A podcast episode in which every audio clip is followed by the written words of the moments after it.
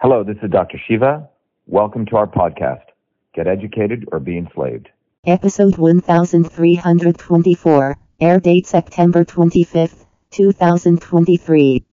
And now, George, you get to know what it feels like when you wait to the last second to get. Okay. well, Well, we're waiting. uh, we're, we're waiting for the last second for Dr. Shiva to join us. Who? But his his tech staff has him all hooked up, so we're just waiting for him to arrive. I'm actually So, here. how are you doing, George?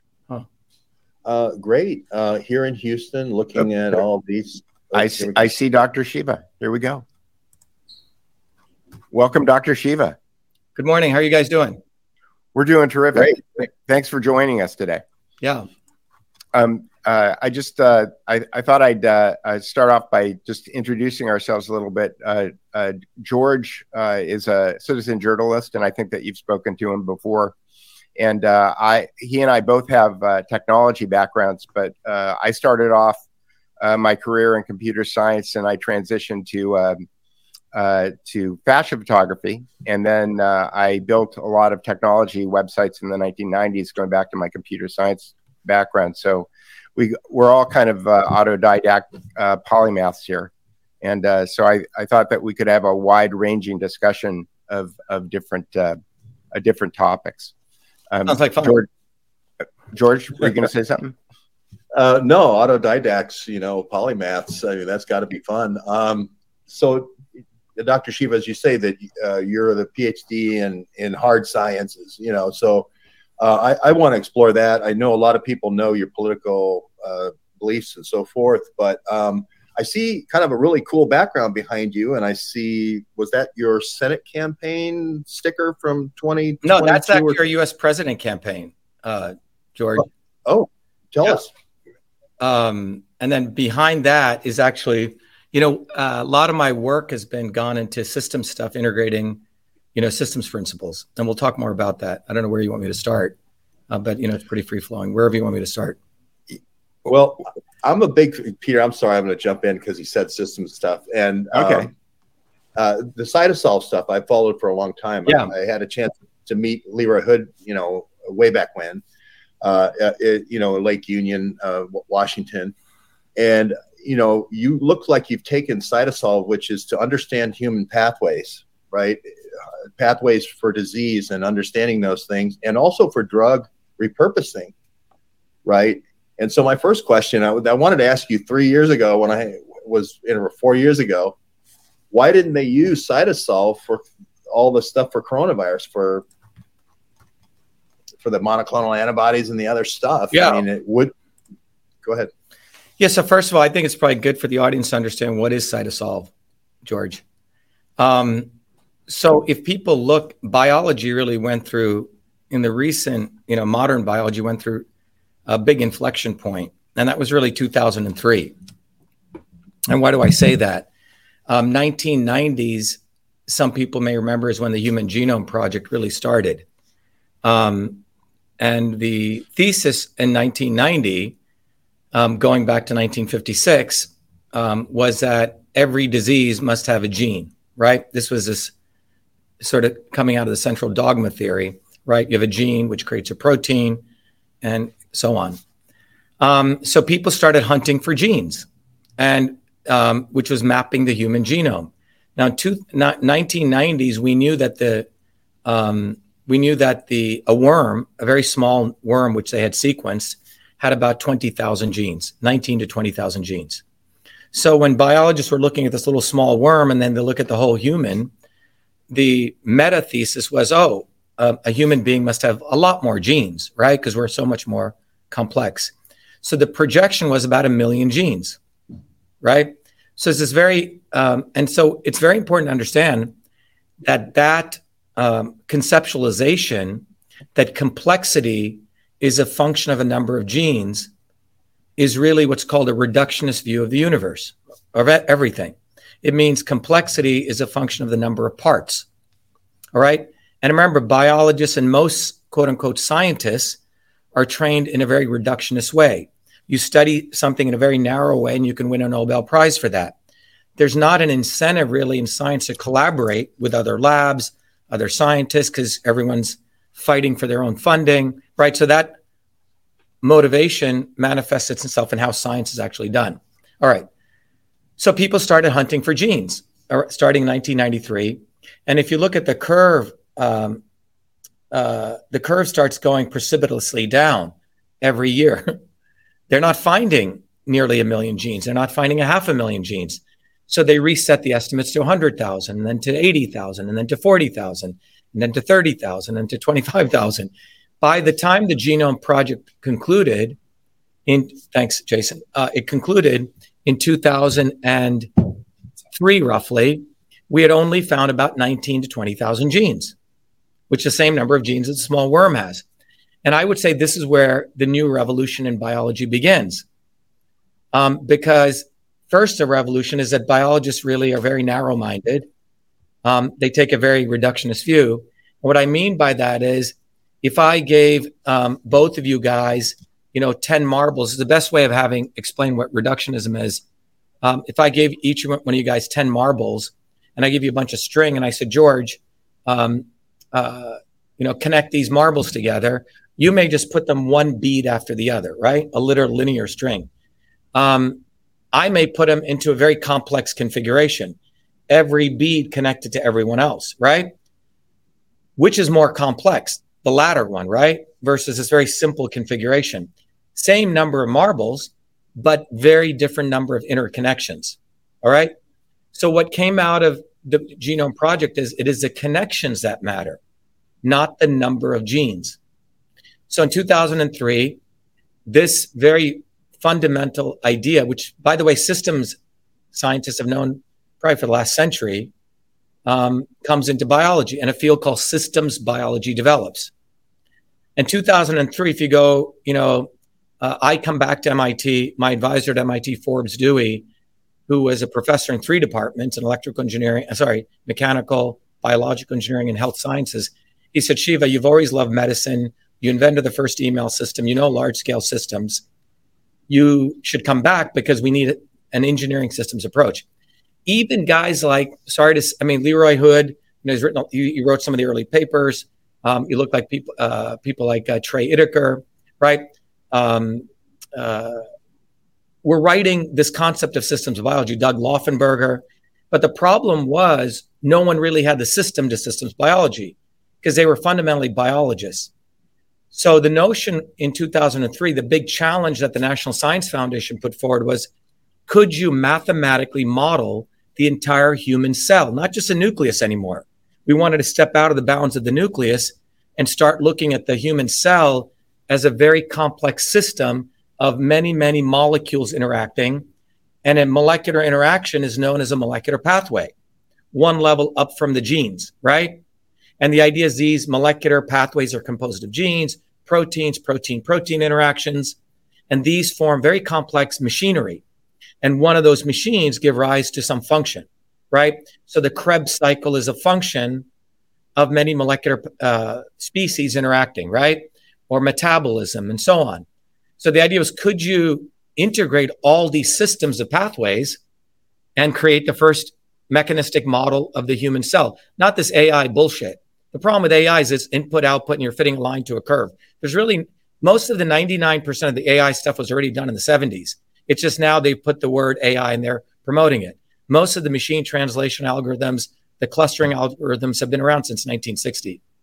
But mechanistic modeling is a much harder problem because you're trying to create causal things, and AI really can't solve that.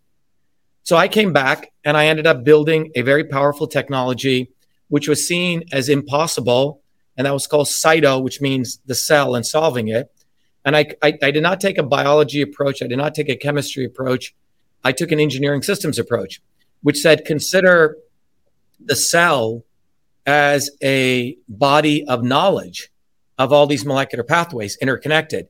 One specific body of knowledge may come from one particular laboratory in some institution, in some, some geography. Another piece is coming over here. Everyone's working on these very narrow pieces.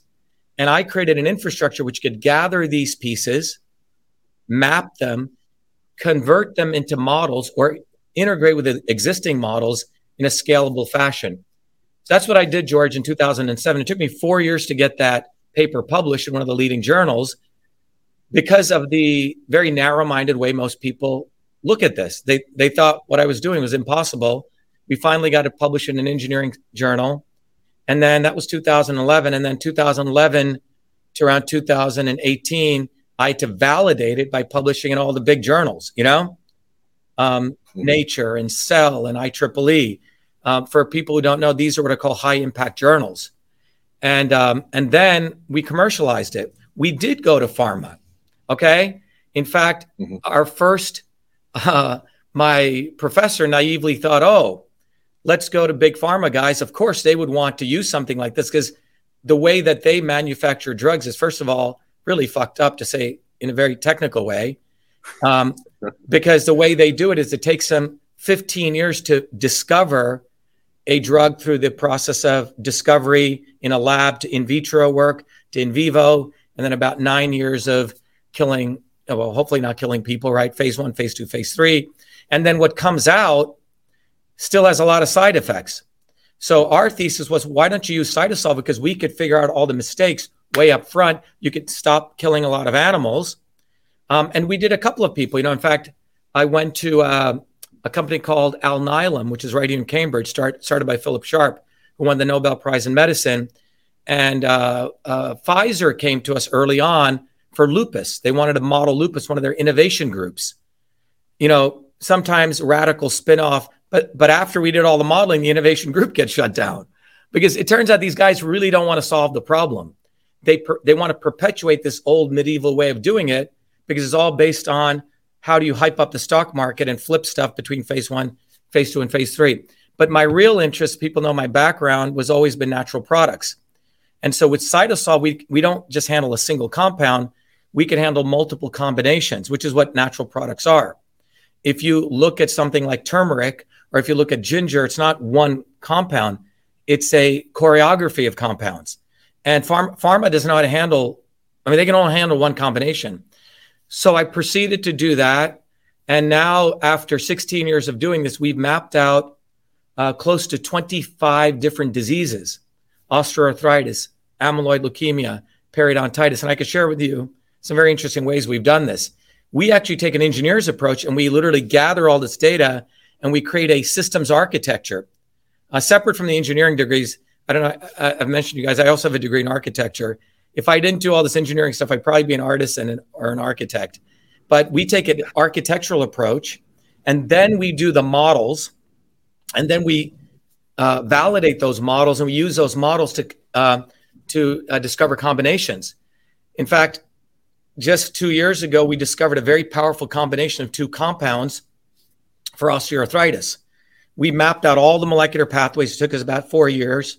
Then we modeled it and then we went through all the compounds in nature and we found two very interesting compounds in silico without killing any animals. We validated it. The proof in the pudding is we not only got a major paper published in the leading nutritional journal called Nutrients, just came out about three weeks ago, but we also got our first US patent using this approach. The patent office typically wants in vivo data, but because of all the papers we've published with Cytosolve, they accepted our in silico data, showing what's called the non additive non linear effects of when you put these two combinations together. And we went and manufactured it. And we did a test run on social media. We sold out 10,000 and literally about, I just did it for fun. I've never done this in about six months. Uh, people have been reporting all sorts of very, very fundamental benefits. But again, these come from one comes from uh, chamomile, the active ingredient, which crosses the blood brain barrier, and the other comes from bitter orange. So there's a lot of very so you, you, see these ancient systems of medicine that I saw my grandmother doing. I mean, she would just combine them using this ancient yogic science, but you couldn't extract how she was doing it. So the Western medicine poo-poos this. So I've been able to decipher it from a bottoms-up way, um, so you can validate it. So it's very exciting. Um, you know, I only raised a million bucks for this. You know, I live in the center of big pharma, big biotech, where there's so much scams but I never wanted to take uh, people's money unless I could really validate it. We're probably going to raise a ton of money now, George, uh, to go after every major disease. Um, and these are all natural compounds. So it's very exciting, but it's taken us 16 years to get here. And we very quietly had to publish in all the leading journals. And we're disease agnostic. Just three weeks ago, we got our paper after four years accepted, where we mapped out every molecular pathway in the mouth for periodontal disease. Um, and in fact, that paper is what we I used when I was doing it as a white paper in 2020 to write this paper on masks and oral health, where we conclusively showed when you put a mask on what it does to the pH of the mouth and how it will actually upregulate, um, you know, the bad micro, micro microbiome in your body, and especially for young kids. I mean, you know, a kid between from the time he's born to you know 15 the microbiome is very plastic right? It's just developing and it affects the entire physiology of that child. So we used my paper combined with a legal strategy to scare the shit out of a lot of these school mandates. Um, and i can talk more about that but our movement truth freedom and health literally combines the scientific discoveries with the activism with health and that's the only way we're going to win win against this. And we go independently. You know, um, you know, while all these other fools like Vivek the Snake was promoting mask mandates, Trump says he wasn't promoting mandates while he was coordinating all the cities, and stupid freaking booby fucking Kennedy was promoting lockdowns. And now he acts as though he was against lockdowns. So all these guys are just just scumbags. But we were on the ground doing all this in 2020.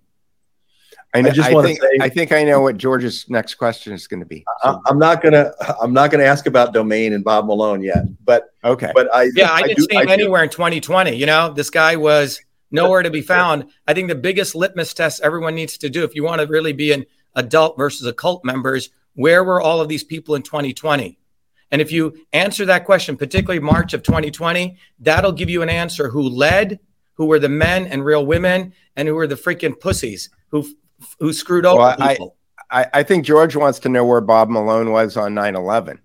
yeah, I- Well, I'll, I'll just stop and say I got my question in, and I read that original paper you did a long, long time ago, maybe seven, eight years ago, and I've been following the pathways as you've been developing. And I just want to say thank you.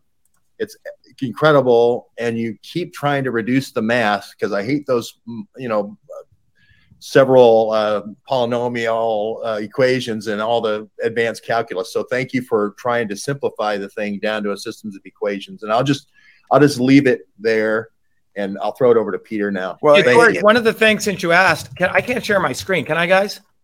Uh, can you share your screen? Yeah, you can Um, give him. You can. I think I, Uh, I think I share it, and then you guys can accept it. It'll come into Okay. d- So let me Uh, let me just show you to everyone listening. You know, Cytosolve is the future of medicine, and we can. So, George, you know, I bash the hell out of these guys, and the reason I hate them so much is none of these guys have any solutions, right? They just have talking points. They literally watch our talking points, particularly Kennedy, and he just steals it, you know, to manipulate people. But to let people know, not only am I running for president, but I work as a full time engineer and a scientist. And I just want to share with you the extent of work and the amount of effort this stuff takes, you know? Um, and all of these guys are cheaters. None of them work.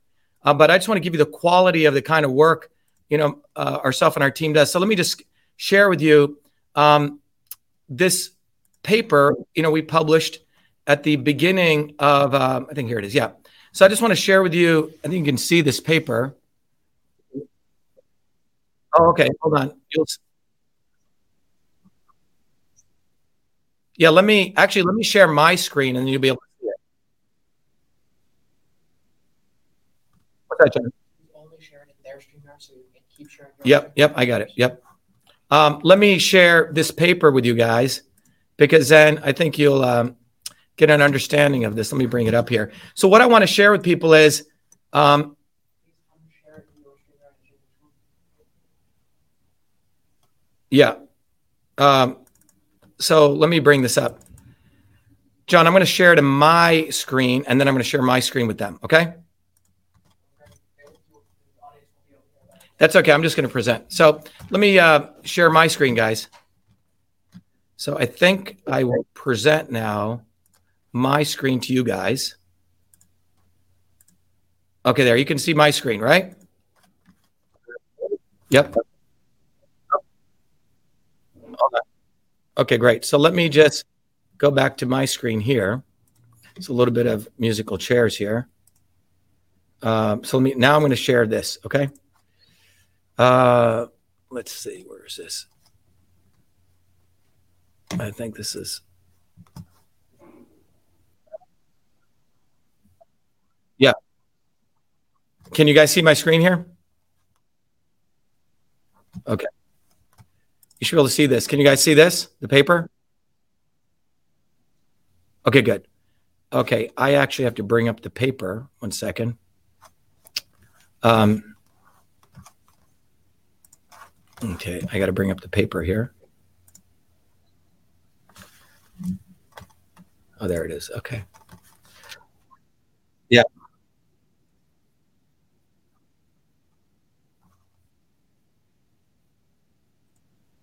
Yeah, here we go.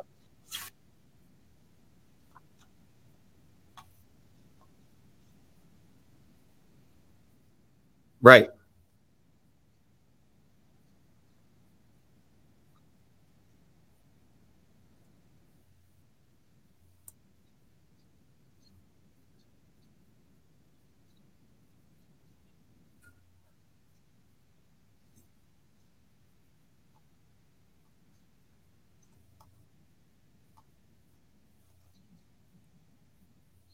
All right, so you guys see my screen now, right?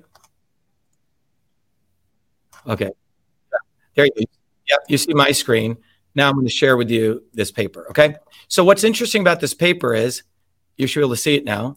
All right. You see that? Okay. Let me let me make it bigger. There. Okay.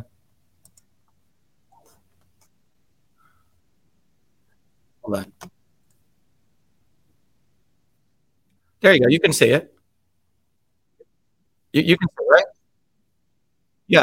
So you see, yeah, it's it's small, but let me bring it back up to you guys. I can make it bigger. Okay.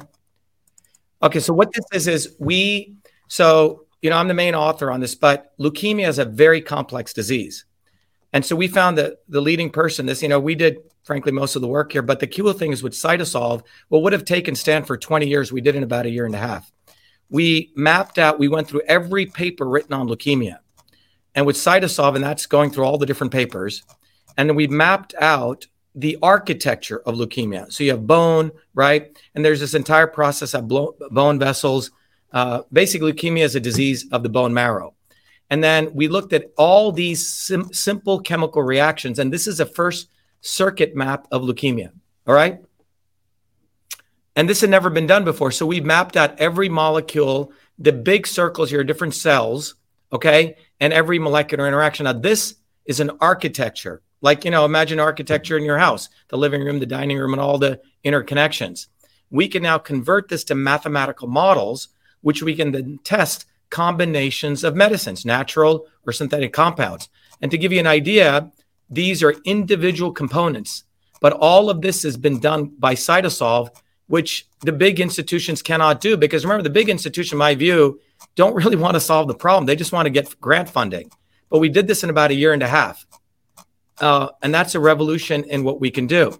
And this is, you know, leukemia. And, and so we've mapped out all these pathways. And ultimately, if you look at it, this is the overall architecture. You have all these cells. These cells give rise to different molecular pathways, which ultimately affect um, these three subsystems how cells metastasize, how cells stop cell death, and immune suppression, which gives rise to. So here's leukemia, and these are the three subsystems, and these are all the molecular pathways coming from these cells. But the bottom line is, you see, we take a systems approach versus just studying one little cell, one little reaction where you win a Nobel Prize for. You say? So this is the kind of stuff that we can do all day long. Um, and similarly, let me go back. We've done recently something very different. We we're we're we're we're disease agnostic, right? So I don't have to just focus on um, leukemia. I can go to something very, very different. I can go to something like, um, you know, uh, uh, uh, I can go to something like, uh, um, uh, you know, periodontal disease. Okay, it, I can go to pretty much any disease we want to go to that is independent of um, any of the. Oh, here it is. Okay, so I can go to any different kind of disease and I can do these mappings. So I'm going to go to something completely different. This is what we did in mapping out. Um, here it is. Okay, this is mapping out um, what what what you would say would be um, uh, where's that? Yeah, here we go. Right, this would be mapping out something like uh, uh, periodontal disease. All right. Oops, let me go back to this. Sorry. Um, I have to find that here. Here we go. Yeah. Yeah. Yeah. Yeah. Right. Once.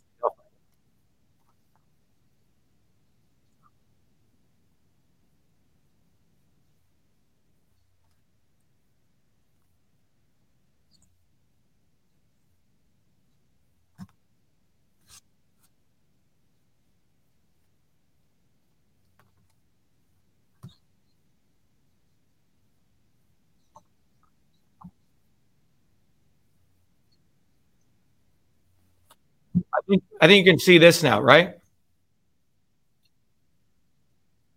Oh, you don't see the periodontal one?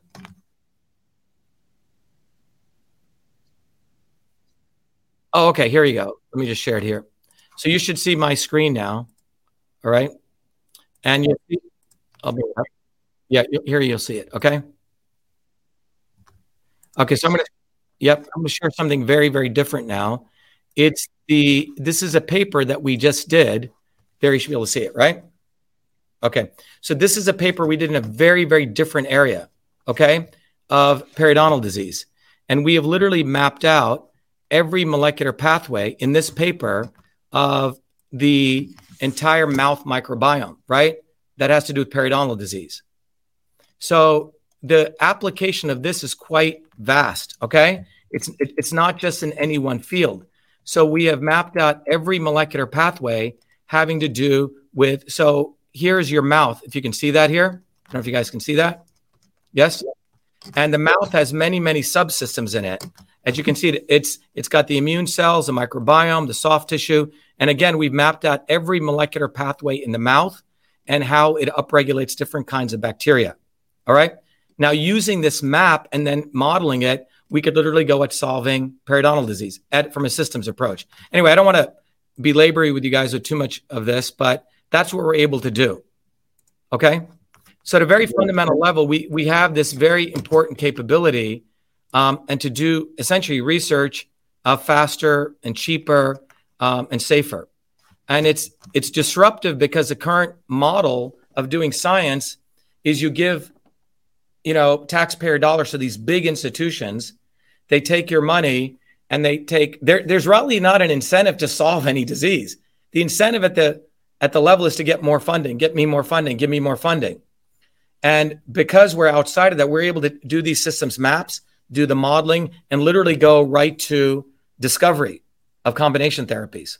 Well, well, let's steer this towards your Yeah. presidential uh, campaign a little bit, too, uh, because uh, one of the things that we talk about on this channel a lot is the idea that um, the the the uh, siloing of disciplines that you're talking about, uh, the the moving all of these different things that you have different degrees in into separate kind of camps where people don't people aren't interacting with one another is a deliberate program that was put in place by the Carnegies and the Rockefellers starting about 110 years ago.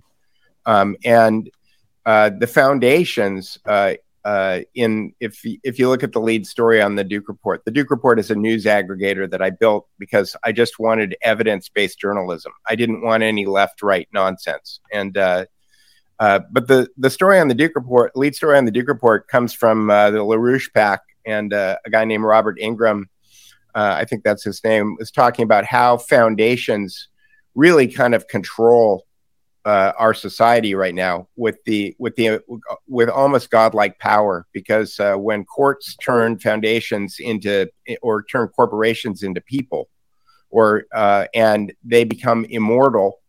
Uh, by virtue of the fact that their boards of directors may come and go, but the corporations continue to live on with these giant uh, uh, pools of money that they can use in order to apply pressure on politics and society. Um, uh, how do we fix that? Um, how, how would a President uh, Shiva fix that? President Shiva and Andrade? Uh, wait, how do you? Ayyadurai. Can, Uh, Ara Duri. How would President Dr. Ara Duri? Keep it simple, Peter. Okay. Dr. Shiva. How would Dr. Shi- How would Dr. Shiva, uh, uh, President Dr. Shiva, uh, fix that problem? Yeah, so Peter, I think it's good to restate the observation of the problem, right? You have um, foundations, by the way, to people who don't know, um, someone with a lot of money, like Bill Gates, can donate, he can create the Bill Gates Foundation, donate billions of dollars to that foundation, and also control the foundation, right? Avoid paying taxes. The rule is 5% of the foundation's uh, assets have to be donated per year, right? And they have all sorts of ways that they can do do this kind of work, right? So, but what Bill Gates is fundamentally, if you t- take him as an example, is what he's done is move money that would have gone into the tax revenue and moved it to a non-governmental entity. Um, and then they could pool these monies together, which is what they're doing, right? Warren Buffett, all these guys. The F 20. Yeah. So you may have trillions of dollars. Essentially, you've created your own government, and that government, which is a non-government, which avoids paying taxes, can um, can dictate policies or influence major policies. So think about what you've actually done. Is you allowed a extra uh, organize, organism to create policies globally without paying taxes and they basically we as plebes have to live under the laws of government you know quote unquote voting and choosing representative but they can move essentially like a centralized uh, model right that's what they're doing so i think all of that foundational that model the entire rules and tax by the way a lot of this uh, peter was set up during the 70s by or late mid 60s by the kennedys and people need to understand that a lot of these laws uh, of uh, you know, up until 1970 or up until Eisenhower, the tax base was that corporations paid up to 70% taxes. Income taxes were very low. And there was a motivation around this, which was that a corporation would basically say, shit, I'm going to have to pay a lot of money. Let me do stuff to, you know, uh, avoid paying excess taxes, which is to pay my employees more, build infrastructure, expand, buy assets. And what John Kennedy really did, um, and people really, he he's the one who allowed offshoring of accounts, the Cayman Islands, right? Uh, setting up stuff in Ireland. So a lot of this stuff came out around the Kennedy era, you know, and people need to recognize that. So what we're living today is the uh, reality of elites can create their own governments, and they call it non-governmental entities. And in my view, all of that uh, capability needs to be gotten rid of. You know, Clinton Global Initiative, right? You go to see how much money that they've uh, leveraged for themselves to manipulate all sorts of policies. Um, overnight, Gates can manipulate health policies overnight and much faster than any government can even keep up with them because they can just do it with the stroke of a pen. So, in my view, all of this stuff should be made illegal. Uh, it should never have been allowed. Um, starting in, in, you know, as I mentioned in the 1960s, 70s. But these policies that have taken place, the effect of it has been quite destructive to the average person. You know, there's a flyer that we go out and distribute.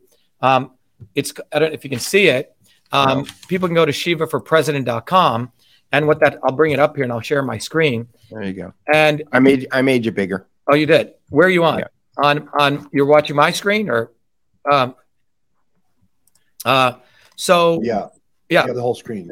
oh okay You've got the whole. You have the whole screen now. oh I you, do You have you have the stage. okay great If you Thank wanted if Yeah, you wanted you. to hold your thing. So if I want to share with you guys, let me go to uh I can share with you my screen right here. There. Okay.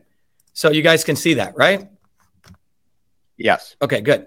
So if you see that, let me share your guys' screen Am I thing full. Yeah. So what we did was, you know, on the presidential side, when I launched my campaign, Peter and George, we made a very simple flyer. Look, the amount of shadow banning Musk does, the amount of uh, boosting that they do to all their, you know, candidates that they want, um, make forces me to go back to what I used to do in 1980s when I was a teenager at MIT was to distribute flyers.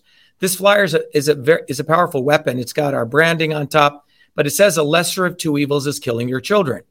All right, and what do we mean by that? Uh, you saw Alex Jones, that doofus, uh, yesterday say, "Oh yeah, we got to vote for Trump." Right? He's yeah, he's not perfect, but we got to vote for him, the lesser of two evils model. Well, where has the lesser of two evils gotten us? And if you look at this graph, it makes it quite uh, clear. This graph is not my graph, it's out of Kaiser Permanente. And what this graph shows is over the last 60 years, the United States life expectancy is an upside down umbrella. And it's not just COVID. Everyone says, oh, it's COVID. No, it's been going on. The deviation started in the late or early 80s from the policies of the 60s and 70s. And all of these policies in aggregate have resulted in the fact that your child's life expectancy will be less than yours. And that is not any one issue that created that. It's a systems issue. It's a fundamental systems issue. It's the fact that we had massive income inequality. It's a fact that we've created an environment where we created the doctor cannot even talk to the patient, you know, a la Obamacare. We have all these poisons and other types of disruptors in the environment. It's occurred because of the incredible amount of destruction to the immune system of people. So these policies, when I look at this curve, as a system as an engineering systems guy i say this curve behind this curve is a destruction of the immune system. And and what is the immune system? It involves many subsystems right? Autophagy oxidative stress right? Uh, you know uh, inflammation. And every policy that they've done george and peter has resulted in that. Lockdowns promoted by booby fucking kennedy promoted by trump promoted by all these guys every single one of them resulted in people getting depression people not being able to see their loved ones, you know, staying out of the sun. All those things contributed to the destruction of the immune system. So when people say, I want to, you know, vote for Trump, he's the lesser of two evils. He's the one, by the way, who gave a commendation award to Fauci 12 hours before he left office. That's what these guys have done, Democrat and Republican. And that's why in this flyer, this flyer is a beautiful flyer because it's a weapon. It says, look, all of this has resulted in the need for a systems overhaul. And then we teach people what is a system. And people can go to the swarm video if people haven't seen it. We have the QR code. People can scan it as they're, you know, we hand this out at the train station. They can watch the video, understand who is the enemy. And then on the right side of the flyer, we give people the solution. The solution is obviously we're the only game in town who wants to solve this. And then we educate people on taking a systems approach. People can go to truthfreedomhealth.com. They can get an MIT level education for pennies and then we educate people to come to our open houses. And what we do, Peter, at our open houses, it's not like, oh, when I get elected president, I'm going to do this for healthcare. When I get educated, when I when I win the president, I'm going to do this. At our open houses, we rotate through various topics: healthcare, environment, education, you know, uh, innovation, uh, governance, and economy. And each one of our town halls, which is at 8 p.m every Thursdays. We actually take the issue, we give a solution, George and Peter, that people can do right now to affect their families. It's very practical stuff. Now, if I get elected president, I'll just have access. Am I going to do everything, anything different? No. In my view, I'll continue to use a bully pulpit of the presidency to reach 8 billion people. So that's what that flyer is. And, you know, our goals will hand out about 50 million of these before end of 2024. We have close to 350,000 volunteers now on the ground globally. And every day people get on the ground. It's old school 1920s. You go hand this out and people print them out on their own.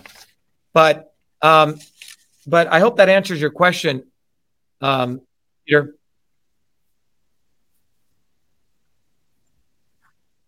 Numeral four. Yep. Yes, Shiva numeral four for president. Exactly. It's not Yep, it's not uh, FOR. Yep.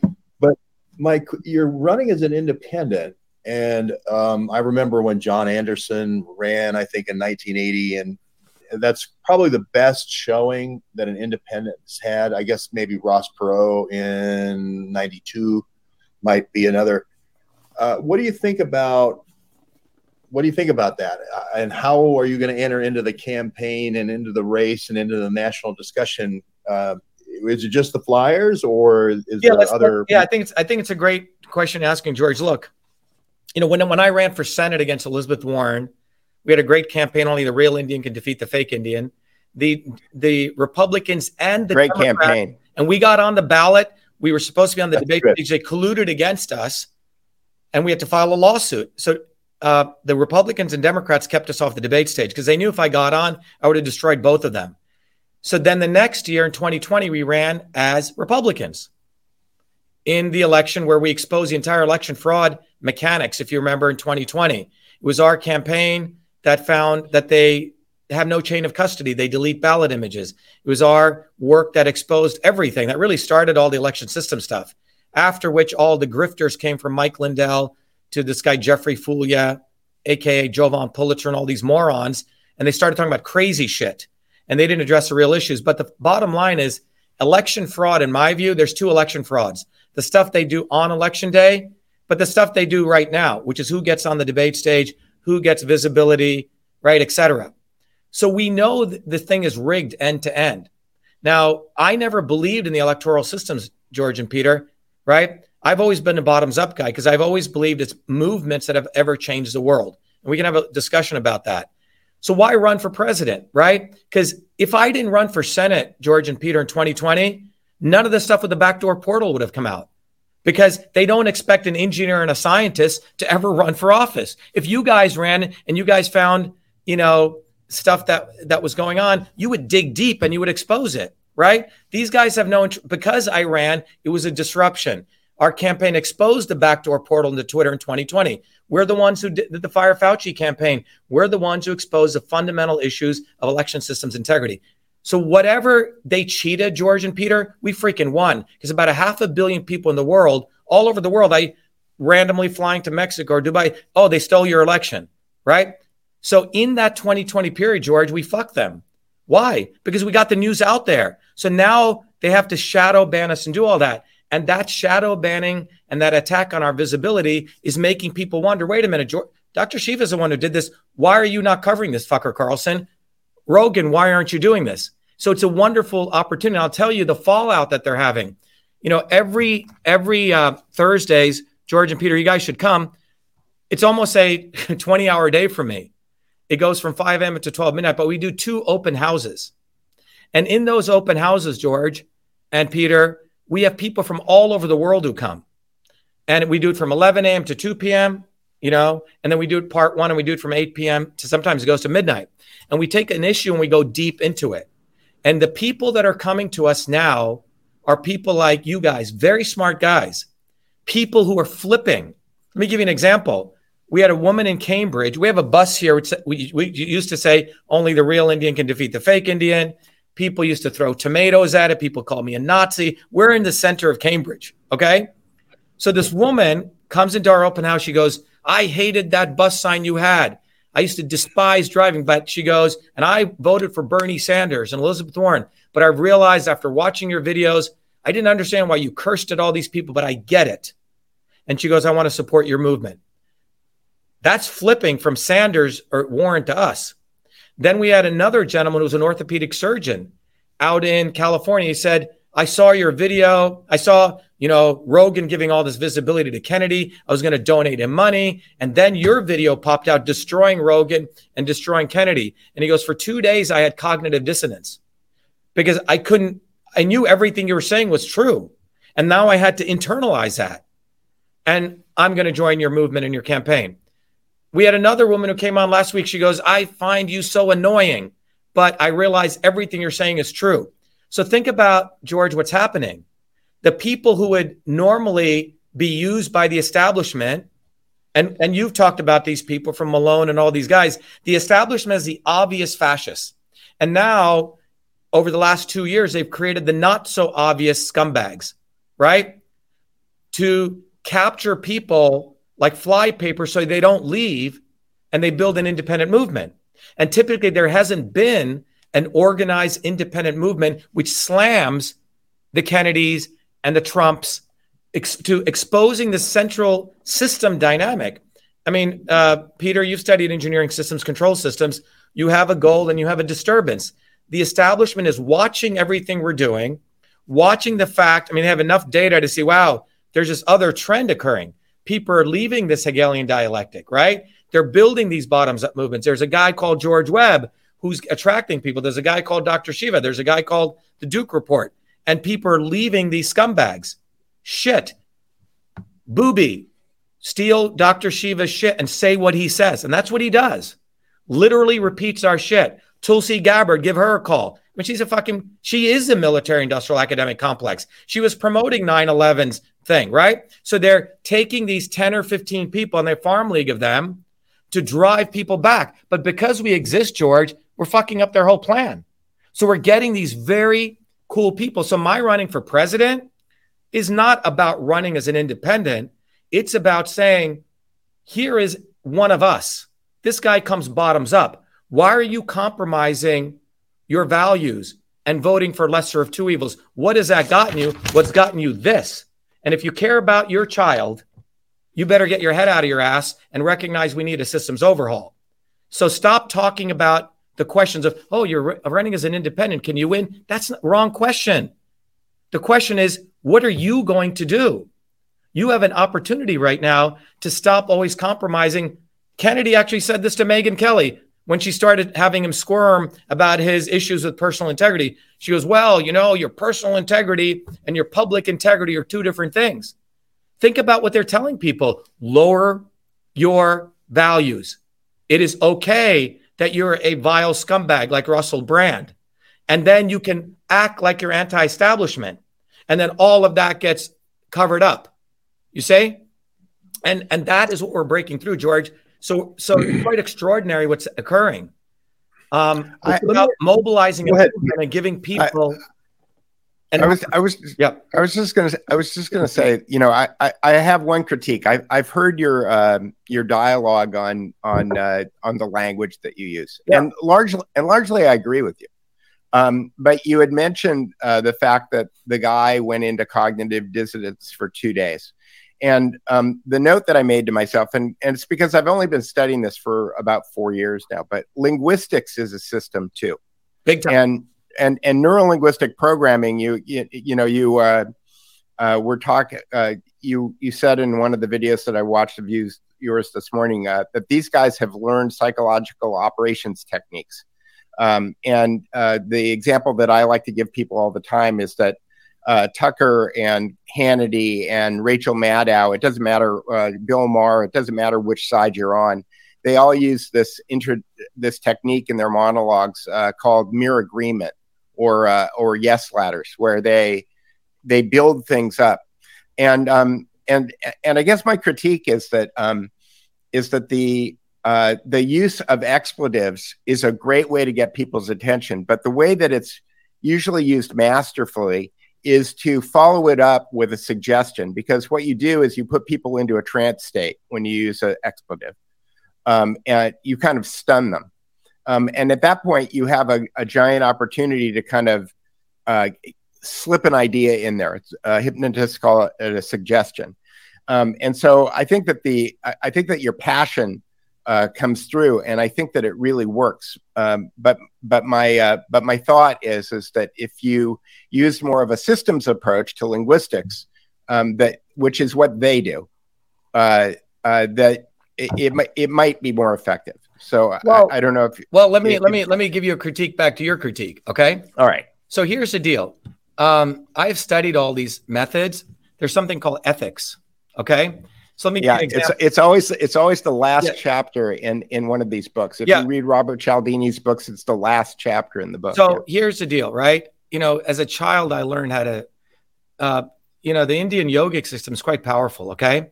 Um, for thousands of years, people understood the mind, body, and the mind body interaction. Um, now, when you learn many of this stuff, you have to be very careful because you can use it to manipulate people, Peter, or you can be sincere and you can let people make up their own decisions. I Sure. choose the latter because all of these techniques were actually evil techniques. And so the the approach I take is to just be very honest, like how I would speak growing up in New Jersey. All right? Because working class people don't study NLP. And what the elites do not want people to do is to flow through their natural way of being because language is thought. All right?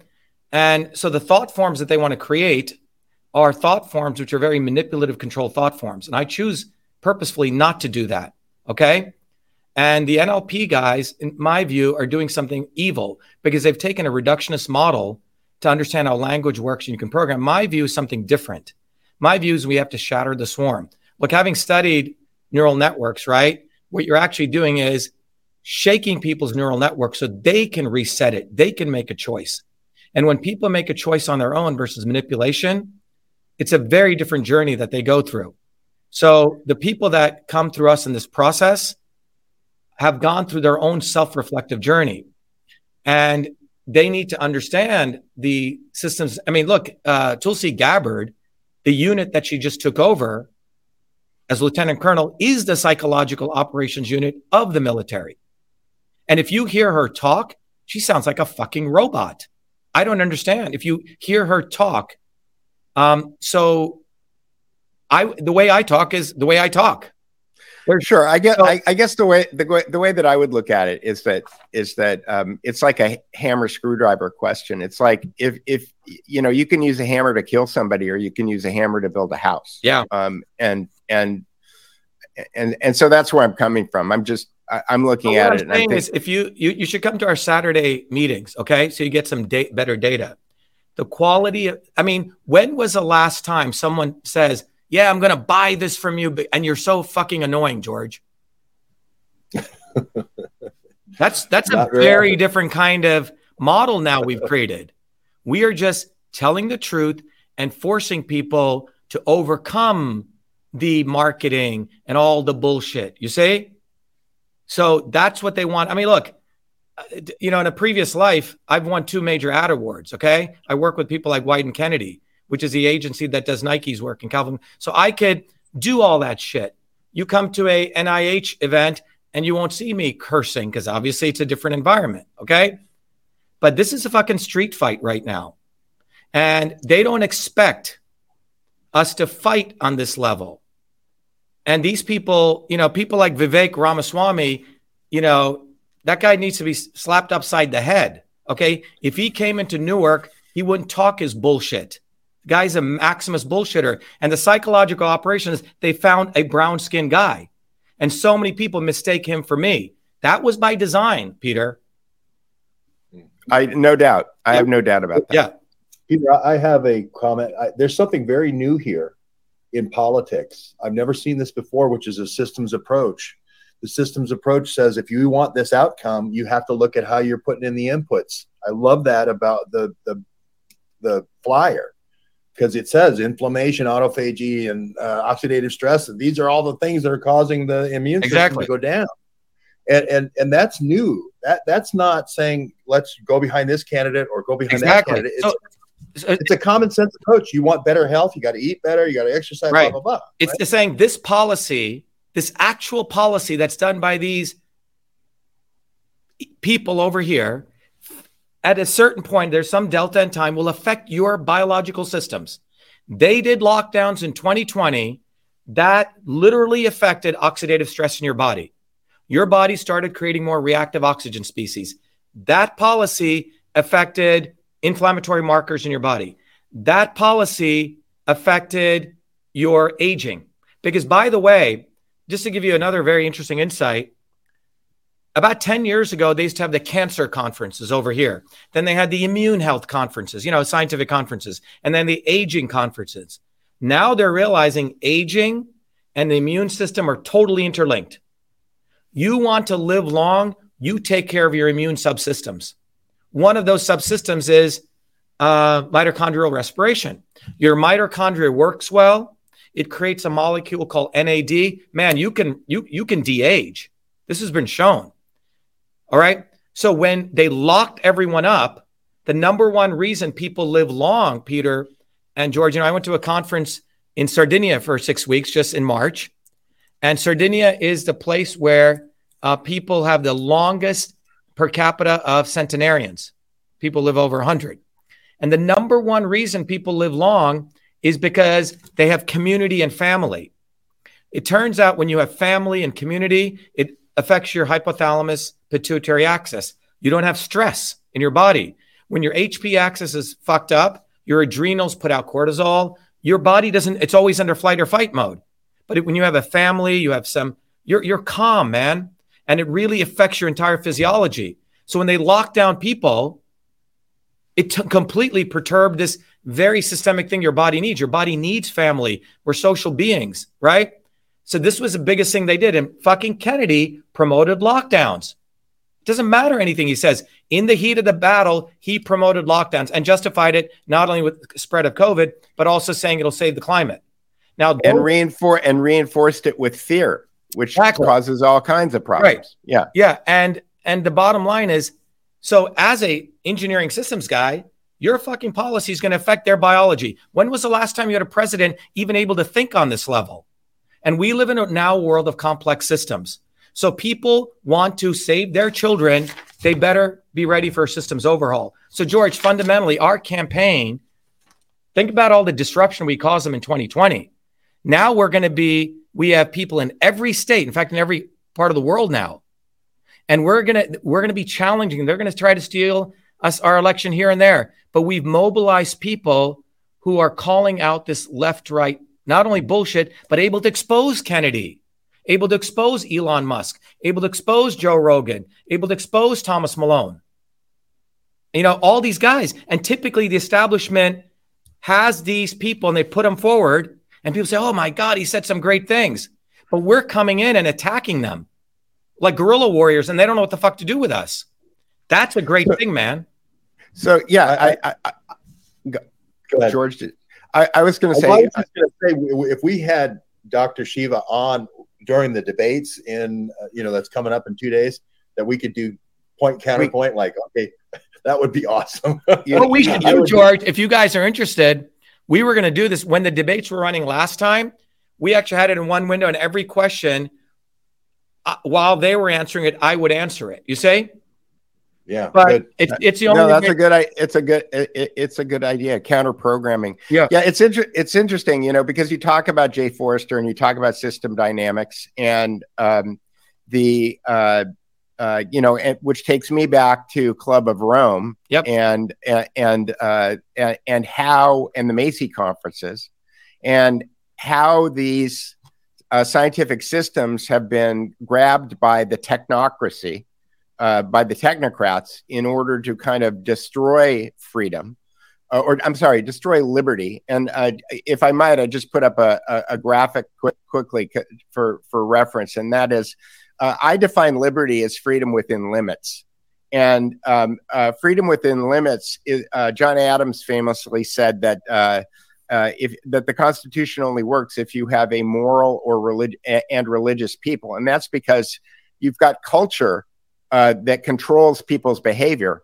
And the difference between the liberty that the that the government provides and the and the culture is is tolerance. And the word freedom has been used. It was used originally by the CIA during the Cold War, but then it was turned against us when the when the wall came down, which is to use freedom to push the bounds of liberty uh, and to create conflict. So this is where you get uh, trans children and trans rights and all of the other kind of uh, nonsense issues that that that uh, are are are facing us.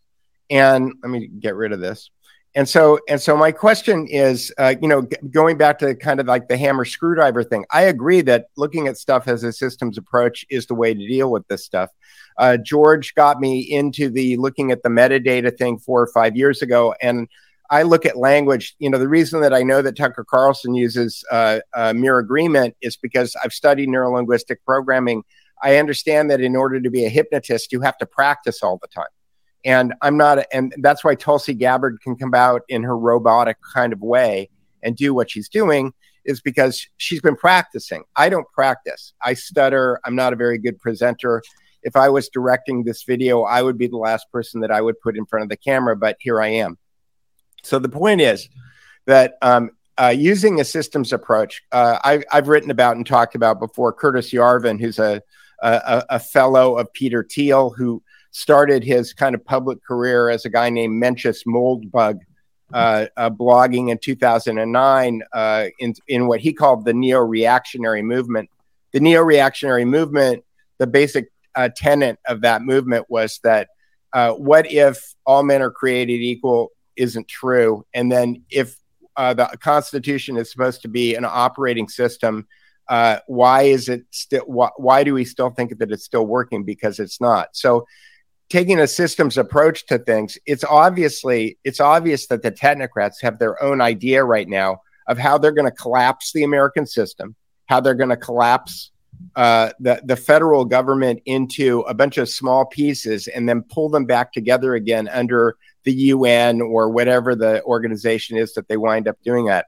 How do we fix the American system in order to be able to deal with these uh, people? And and I would start. I would I would posit that um, having a debt based 1913 Federal Reserve Act and IRS creating a debt based Ponzi scheme that never has the possibility of paying itself back because there's interest owed on every dollar that's ever put into the system that you can't fix the foundations you can't fix the banks you can't fix the corporations you can't fix any of that if you don't fix the money so uh, uh, with with with that giant tarball of things uh, uh, what what's your response to that yeah so peter you made a, a number of comments and observations here look let's look at it this way all right um,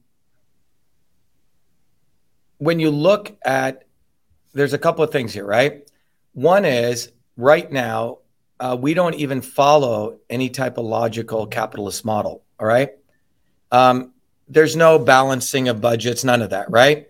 It's Not since on, 2008. I think the last budget right. was 2008. Right. So, yeah. what's this woman? Um, Stephanie, I forget her last name.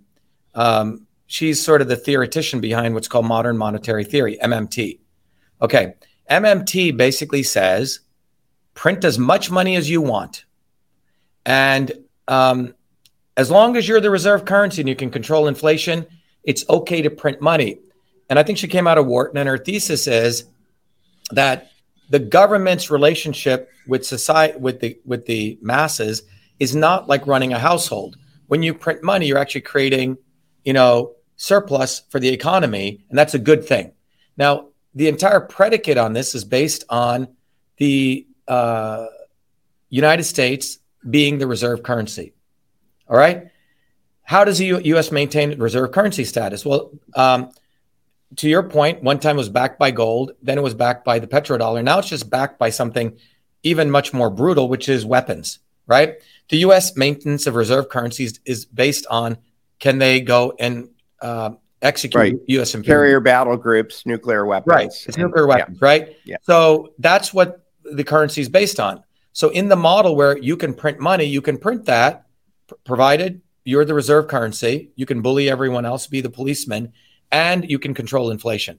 But that's the path that the elites have been on. 2008, they did QE. Trump printed 8 trillion, 8.1 trillion in, or 8 trillion in uh, one term. Um, so we're up to 33 trillion dollars, 128 percent more than the GDP. But that's the status right now. But that but the, but but the problem is that every dollar that is created, the, the United States Treasury could print money, like you said. They could back it. Uh, uh, uh, Abraham Lincoln didn't back it by anything. Right. Like he baked, he he he he backed it by I, probably by military might, like you're talking about.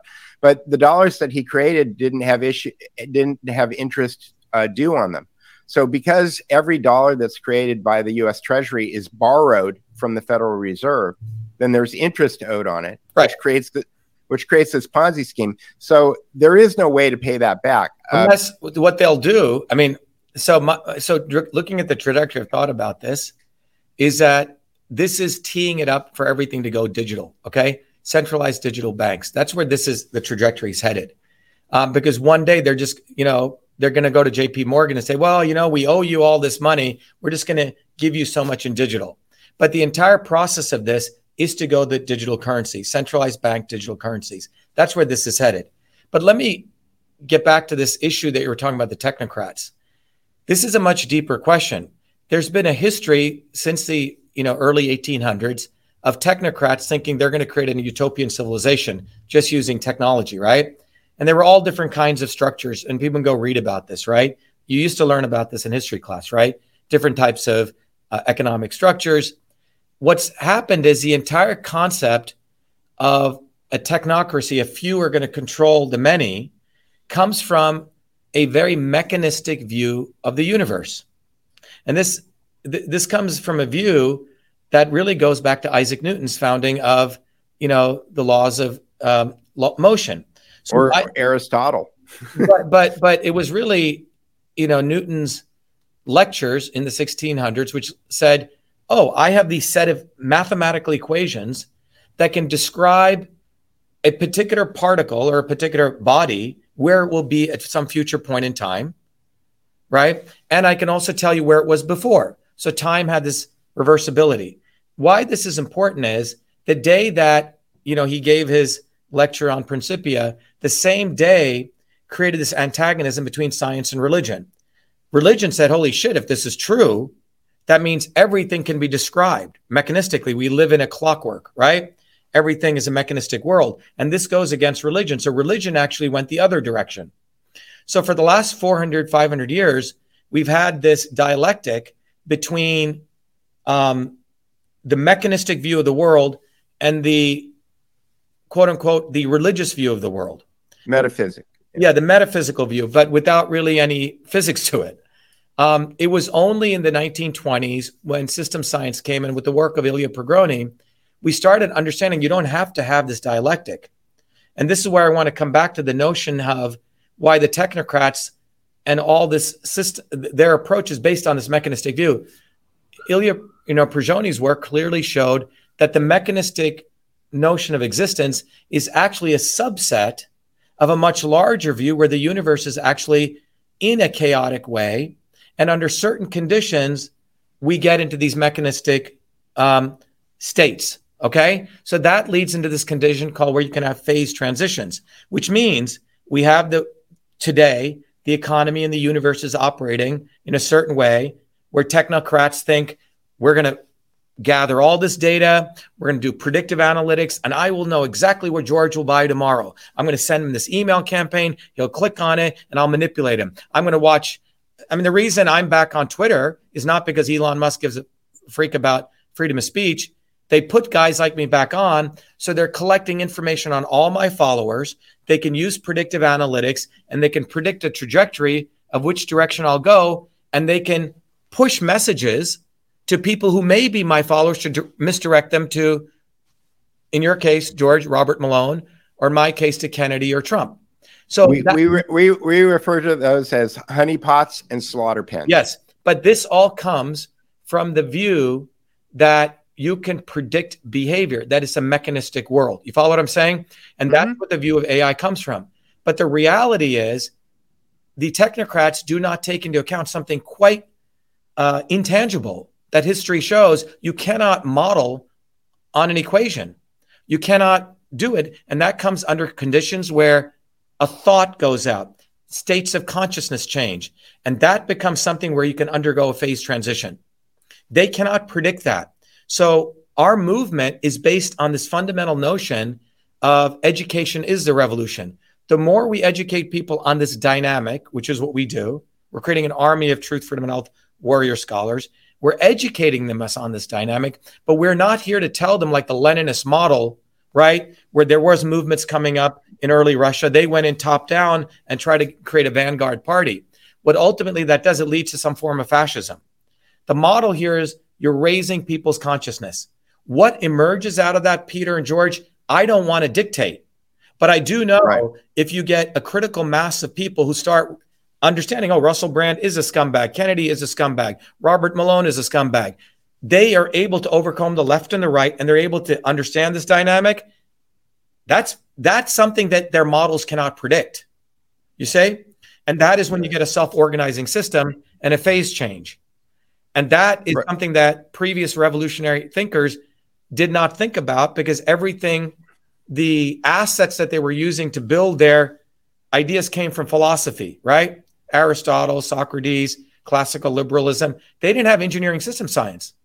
So this is fundamental. So we live in a very exciting time now um, that we have the opportunity to advance people's knowledge. And that's what we're doing every day. And that's yes, because to, to yes, because to, to your point, I think that the uh, uh, the they can't move to the digital currency. They can't move to the CBDC without some kind of Hegelian event. exactly. And and at that moment, that's the opportunity for a phase. I, I mean, going back to my Yep. uh, using an expletive for shock value in order to put somebody into a trance momentarily in order to put a suggestion in on a society wide level when this phase transition happens, whatever it is. Now, I'm sure that they've war gamed it out. George and I talk about this all the time. They've got the they've got the World War III program going right now. They've got the bioweapons program going going right now. They've got all they've got control of the media. They've got control of social media. They've got all of these things. They've they've they've reduced the number of variables down to uh, what they think that they need to manage. But to your point, I'm not sure that once they try to execute this phase transition, whether or not it's natural or man-made, uh, that they have the ability to control it. Well- so being re- so being ready is is the name of the game. Well, it's raising consciousness. You see, Yeah. When you study some of the integrated systems approaches that come from both East and West, you know, there's really three types of consciousness. There's the instinctual intelligence, you know, the animal intelligence, right? The mother lion trying to save the cub, right? This immediate reaction, this instinctual, very emotional intelligence. In the Indian systems, if you look at it, we call it the lower chakras, okay? Those in power use their approach to systems to keep people at that lower level of instinctual intelligence. So they create the dialectic. They get people, oh my God, Trump was just indicted. Give him money. Oh my God, Biden is about to be impeached. Give him money. So they want people to remain on the instinctual intelligence level. The next level of intelligence above that is really the intellect, the ability to apply math and science and language and words and create semantics, right? Lawyers do this to get people off crimes, right? They can rationalize things. And that is a very different kind of intelligence because you can use it for amazing good or you can use it for evil. Right now, it's being used for evil. The third type of intelligence that they, they do not know how to deal with is intuitive intelligence. It is what a chess master learns. He does enough moves. He doesn't even have to, he looks at the table and he knows exactly what to do. You know, if you've hired people enough, the guy walks through the door, he says a few sentences, and you know, it's what an athlete knows exactly how to shoot the ball, right? That type of intuitive intelligence, they can't model. It's not modelable. Okay. Um, if you look at history, courage, you can't model courage. Um, there's a very famous book I have on my uh, bookshelf. I don't have it here.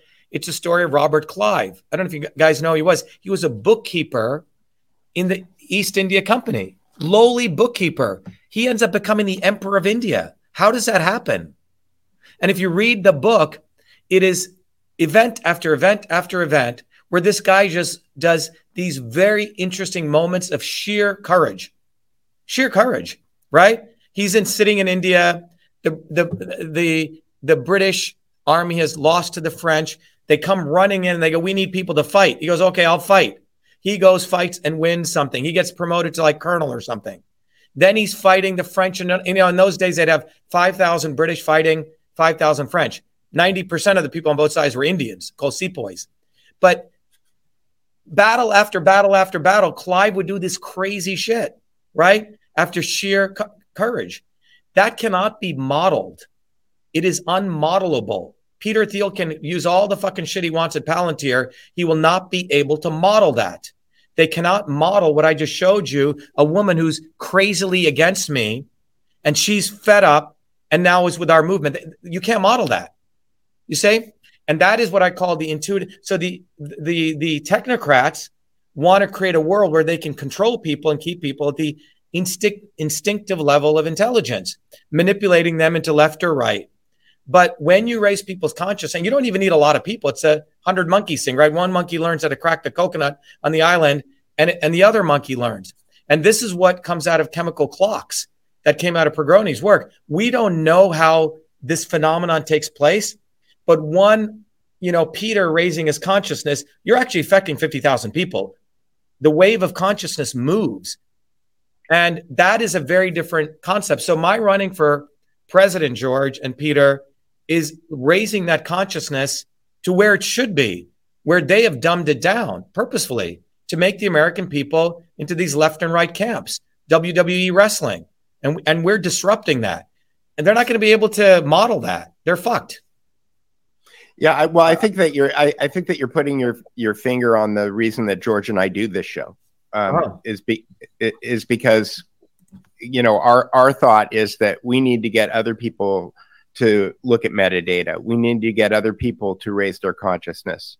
Uh, uh, it's not about uh, you know we we have people who send us leads on things all the time, and it's you know a lot of times I look at the stuff and it's and my question back to them is like, well, do you want me to go research this, or why don't you go research this and let me know what you find? Because because that would be a lot more helpful. Yeah, you know.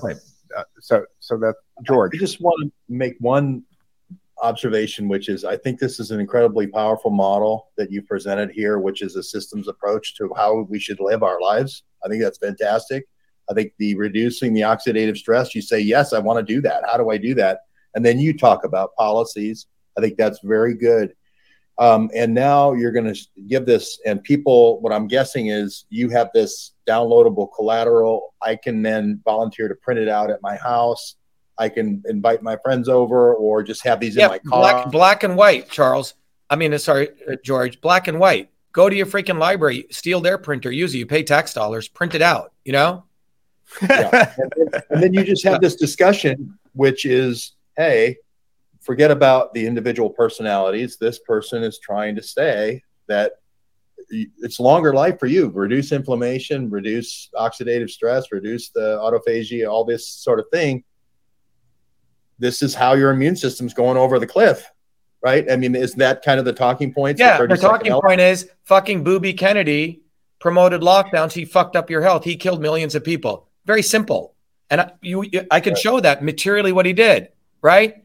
Vivek the Snake was promoting mask mandates. How many kids' mouth microbiome did that affect? He screwed up your kids' oral health. So this is very simple. So when people make this, so you know, people come to our healthcare. We do a healthcare town hall once every six weeks. What do we teach there, George? I literally teach people the immune system, and we teach people what are the things that positively affect your immune system, and what are the things that screw it up. So whether I become president or not, we've trained millions of people and we saved millions of people's lives in 2020. So we win anyway. Every every time we get one person understanding our stuff, we're affecting them 50,000 fold. So they're screwed. Would you be willing to uh, debate a proxy of, let's say, Bobby Kennedy wouldn't debate you, uh, Malone working for Bobby or some surrogate working for Bobby? Would you? Yeah, let's take them all on. Have them all come. Okay, that was my question. Give, give Booby just, Kennedy. Bring. Are, are, are, you going to be the proxy, George? Well, I, I, would love to moderate, Peter. I think that would be great. What mod, mod, moder, moderate? We need we need the talent, George. Well, I want yeah. Dr. Shiva to to go oh. through oh. and and have this battle of ideas rather than than I agree there, with George. There's yeah. no He's being shadow banned. He's being shadow yeah, but banned. yeah, but I, but but do you think that any of them would show up? Well, it, I mean, at some point, but but George, you know, but but Peter, if you and George put this out there and hammer it, and then yeah. we did this with Fauci in May of 2020. We ran the Fire Fauci campaign, and in in the middle of Kendall Square, which is right in the heart of MIT Cambridge, we literally outside set up our cameras. Fauci didn't show up, and we had someone else show up. He had all of Fauci's sentences that he would say. So the debate, so we could do that. George, you know how Malone would talk. We we put it out there. Let freaking Malone come. By the way, Malone has literally stolen my stuff and puts it on his page. There, there is a lot of uh, kleptocracy going on totally, there. because, well, I, yeah, do, do you th- but do you think Malone even manages his page? I mean, I look at Malone and I I see a program. I don't see a person. Yeah. Like you know. But but I'm saying, look, the way I look at it, Peter and George, we're at a very important inflection point. There's because of the work we did in 2020, the guys, you know, George, stuff you did, right? We've awakened people to break from them. So they are desperate right now. You know, uh, Reince Priebus, this guy who was uh, so RNC, RNC, RNC. Right, now he was Trump's chief of staff. So a friend of mine has him on his board on some company. And he said, Hey, Dr. Shiva's running for president. He goes, Oh, that's a fucking disruption because they know we got all this brand equity out there in 2020. So they're because they need to keep the Hegel thing going. Exactly. But what yeah. I'm saying is it's a huge opportunity with what we've built now to educate people. They don't want this education. Mark my words, Booby fucking Kennedy's watching this and they're saying, Booby, run independent with Tulsi Gabbard to suck this people away who want to go independent. So he's think about what he's all about, how insidious he is. He's saying, I want safe vaccines. Do you understand how fucked up this is? He is still the underlying theme is government still has a right into your bodies. He doesn't want to remove the 1962 Kennedy Vaccination Act. Right. The me- 19 that- yeah, and no, you got to look at the metadata, as George Webb would say. You got to look at the meta. but none of them. The assumption is, oh, Bobby wants safe vaccines. Here's his video. He's saying, I want to vaccinate everyone. I want full vaccination of all Americans, quote unquote. And I vaccinated all my kids with all 69 vaccines, quote unquote. But I want safe vaccines. I know all these people are corrupt. How is he going to get safe vaccines? He's going to create more government agencies, right? His uncle, Ted Kennedy, created the National Vaccine Injury Program, which created a vaccine court. His other uncle, JFK, is the one who started all this. The entire Kennedy family has been the agent of Big Pharma. And none of these, and when Aaron Siri, his attorney, when I ran the first immune health conference here, a thousand people showed up, George, in 2019. Aaron co- comes up, he goes, pulls me aside. Ooh, you have Cytosolve. Why don't we work together to make safe vaccines? I go, what did you just say? That's what he said. Okay. These people are scumbags.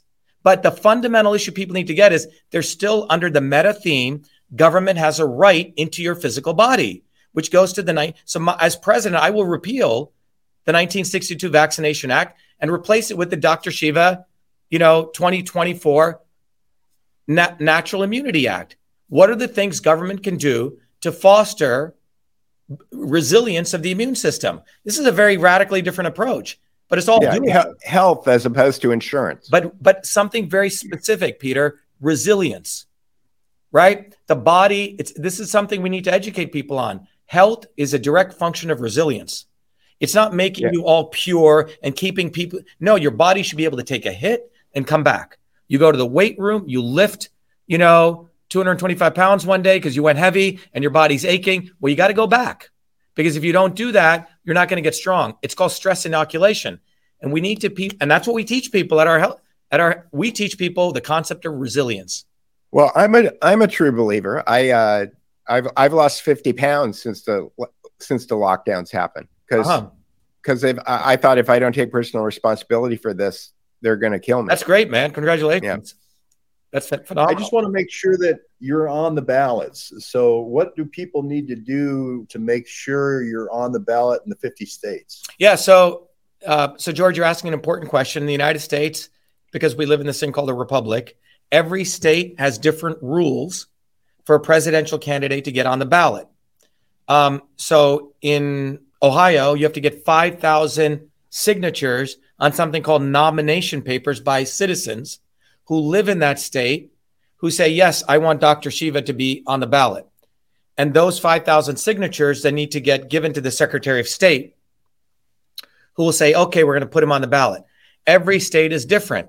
In Florida, we have to do two levels of paperwork. First, we have to announce I'm running, and we have to get 133,000 signatures. Okay. In Washington, we have to have what's called a convention, right? So every state is a little bit different. So, number one thing that people can do is first of all, go to Shiva numeral four president.com. That's the website. And first thing I want to, this is a little important thing is I want people to get one of these bumper stickers. Now, why do I say that, George? Because your car is your car. And you put one of these bumper stickers on the back window, on the back left corner, 100,000 people will see it per day. The second thing people can do is go to the Shiva for President website and you can download one of these flyers. Okay. And these flyers are really cool because um, uh, it's right on the website. I'll share it with you. You can go to we, like you said, George. We've open sourced it, so people don't need to. Um, yeah, right here. I just brought it up. Okay, can you see it? So people go to the website. You go to the. Oh, you can. Okay, so you're going to share. Yeah. So if people go to the, yeah. So people go. If you click on the free download section there, okay, it's under more. Yep. And if people go to the free download section, they get access. uh, We want people to download this flyer, print it out, keep it in your glove compartment, and hand it out to as many people as you want. Okay. So those are the two important things. And then on the volunteer, we want people to volunteer. If you notice in throughout this conversation, I have not begged for money once. These guys are out there begging. No one should give money to any of these guys. One guy's a golden plated toilet seat. Kennedy is a freaking trust fund. And all they do with your money is they take it and give it to their consultants and their friends. What we're telling people to do, George, this campaign is about you. And that's the opportunity we're giving every person to make it about themselves and get off their butt and volunteer, put a bumper for those people where, you know, it's hard for them to, you know, uh, do signatures. Go get the go get the lawn sign, right? Uh, hand out a bumper sticker. And every Saturdays we hold our events. I run all of our campaigns. all right. People are like, oh my God, Dr. Shiva, you're running this. People get to directly interact with us, George. There's not any middlemen. So it's direct to the people directly. Okay. So that's what we're doing, George. It's a direct model. There's no intermediaries. Uh, you know, we're not hiring Dennis Kucinich, who's a Zionist, to run our campaign, right? Who's a freaking, you know, he's a Bernie Sanders on steroids who's never been able to hold a job. Uh, Booby Kennedy is another freaking Zionist, uh, you know, banged 28 women and then told his wife, frankly, it was okay to hang yourself. And after she dies, Maureen Callahan bought it out. He's praying over her coffin, has all the PR, and then exhumes her body and buries it in a unmarked grave. These people are all filthy people. And so people really have to make their decision about their own values because your leaders reflect your consciousness. So if you want leaders whose personal integrity doesn't match their public integrity, you're going to get scumbags. But if you and, and people should go look at these people's entire lives, George. What were they doing when they were a kid? What kind of family did they come from? Who are they? What did they do in March of 2020? And don't give them Alex Jones, as I just said, you know, just did this bullshit. We have to vote for Trump. And and if you talk to David Knight, I had David Knight and I did a thing together. David Knight clearly said the reason he left Alex Jones was Alex said behind closed doors he hated Trump. He despised him. But Trump makes him money because all the MAGA cult fucking people buy all of his shit. So Alex Jones is a is another scumbag. He's an entertainer. He knows Trump is full of shit, but he promotes him because he needs to make his money. So that tells you who these people are. They're entertainers. They are not telling the truth that needs to be done. And Alex knows about me, right? So he has made a decision that his money matters more than the lesser of two people. He's promoting lesser of two people. And look what's going on in this country. So, well, well, I, am I'm very honored uh, to finally. I mean, I interviewed you once before. We've talked back and forth, but you really uh, laid it out in, in a very impressive way today. And I think this systems approach where we start with the end in mind is fantastic. And I think the the tools that you've put out there for the direct marketing are great. Um, and I'm uh, this really swung me. I think I'm having the same cognitive dissonance that Tomato Lady had. What does cognitive dissonance look like? Do you slumber for a while? Anyway, I think you're going to have a lot people, of. We've seen it's a 48 hour. And, and what's cool is George, the people that we're getting. So you know, I'm merely a catalyst. So what we're doing is we have about a half a million people globally now and we never imposed a structure. By the way, people should go to truthfreedomhealth.com. Very important, George. You guys should come to our open house. I've taken the course, the systems course I used to teach at MIT, where people paid a shitload of money. We've made that accessible to everyone for pennies. But what we've done is if you're an adult and you go through the course, you can gift it to as many children as you want. That was really Jay Forrester's goal. Jay wanted to make sure at the kindergarten level they taught system science. MIT didn't even support him on that. So I want to sort of support his legacy in that. So everyone goes through our, if they go to truthfreedomhealth.com, by the way, people donate to our, our campaign. We give them books, we give them gifts. So our campaign is very different. We're not saying give me money. Our campaign is everyone who understands systems principles. We feel we've cut the opposition with one, you know, razor blade on them. So that's what this is about, George. It's a very, very clear, tight program. Um, I mean, I, when you guys get off, uh, I'll play a video normally I do on Truth Freedom Health. But Truth Freedom Health is really the knowledge. It's a university. We have a community we've built globally. And now we have amazing leaders coming up, Peter and George. We have any, and by the way, it's a learn, teach, and serve model. You learn the program, you have to teach it. So we have a woman who may be a high school teacher. She's teaching it to an MD. Okay. So Mondays, every Mondays, the course happens. I don't have to teach it anymore, George. We have TAs. We have other people who teach it now to others. Otherwise, if it was just relying on me, you can't scale this. Well, that's that's terrific. I could probably play that video as an outro. Uh, if actually, uh, let me is, what let is me it is is it on the website? Is it on the? yeah uh yeah actually you won't actually John is it yeah let me see where you are yeah no actually go to the go to truthfreedomhealth.com so if you go to that'd be great you can play it as an outro and I'll share your screen hey John I should be able to hear the sound right from them yeah let me share your screen so everyone before so let me uh, share your guy's screen so my people can hear. Yes, if you go to Truth, there's two really cool videos. The one on the left, don't play. That's a swarm video. If you have, Yeah, I I I I, I think that I showed it to. Yeah. Yeah. I showed it to you earlier. I took it. If you want it, I'm happy to give it to you. But I took your swarm Yeah. document and I put it into a file. I I I, Yeah, I, got- I got it. into I got it. So Yeah, we're, yeah. we're doing a cool poster, but the video on the right Yep. is, by the way, go to the top of the screen here. I just want to share people. This is so, you know, our slogan is get educated or be enslaved. So truth, freedom in itself, George and Peter, is a system. It involves the course, Foundations of Systems, involves books.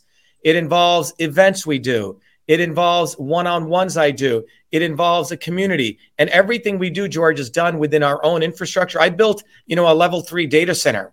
So we're not reliant on any of the communications pro. And if you scroll down, it's got. We'll come back to this video, but but if you scroll through this site, people have wanted gear, right? For and then we have about 500,000 people in 120 countries. We have someone from Antarctica who took the course.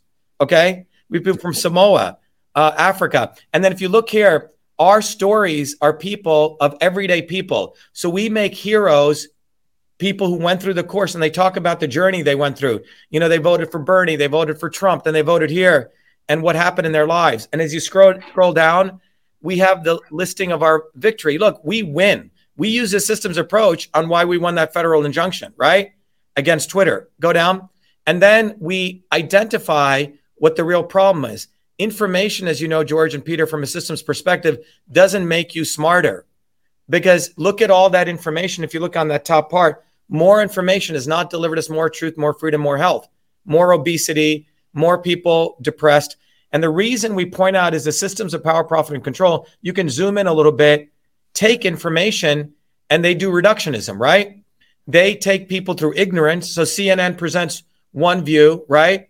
Fox gives another view. That leads people to illusion and confusion. Eventually, they get into these three and a half buckets. Either they say, screw it, I'm just going to move to an ashram and just meditate, become complacent, or they take a gun and want to shoot people, terrorism, or they go into the left and right. And what we're saying is go down. If you scroll down, we repeat that concept again. Um, ignorance really drives confusion. And then the next thing is we want to point out to people, scroll down, that it is these people who are truly the machinery of ignorance right? On the left and the right, they got the Trump, they got the stupid gurus like Sadhguru, complete bullshitter, right? The Joe Rogans and the uh, these are the people that we hit, George Peter, because once people overcome this, they're almost into freedom. But many people are initially stuck on one of these people, right? Oh, Sadhguru. This is this is the way that George and this is the way that George and I tell people about it. Good.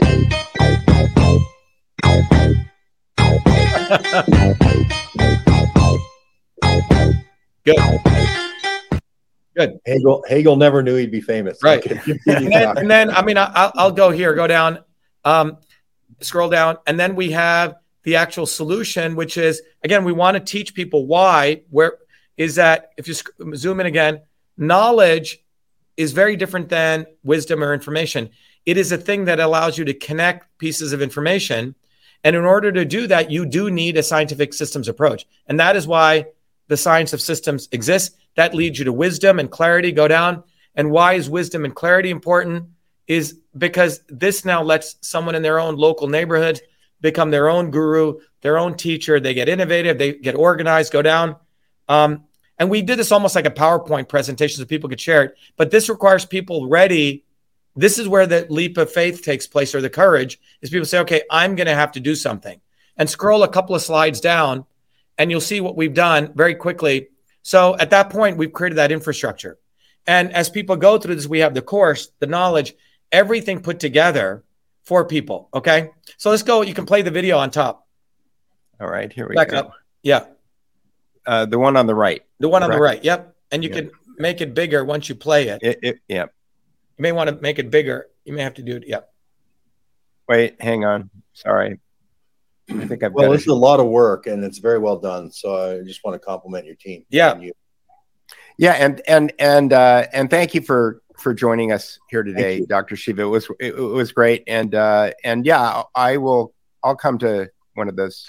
Come, come, Uh, one those of meetings. yeah, because people should hear about what you guys are doing. But thanks for you guys' insights.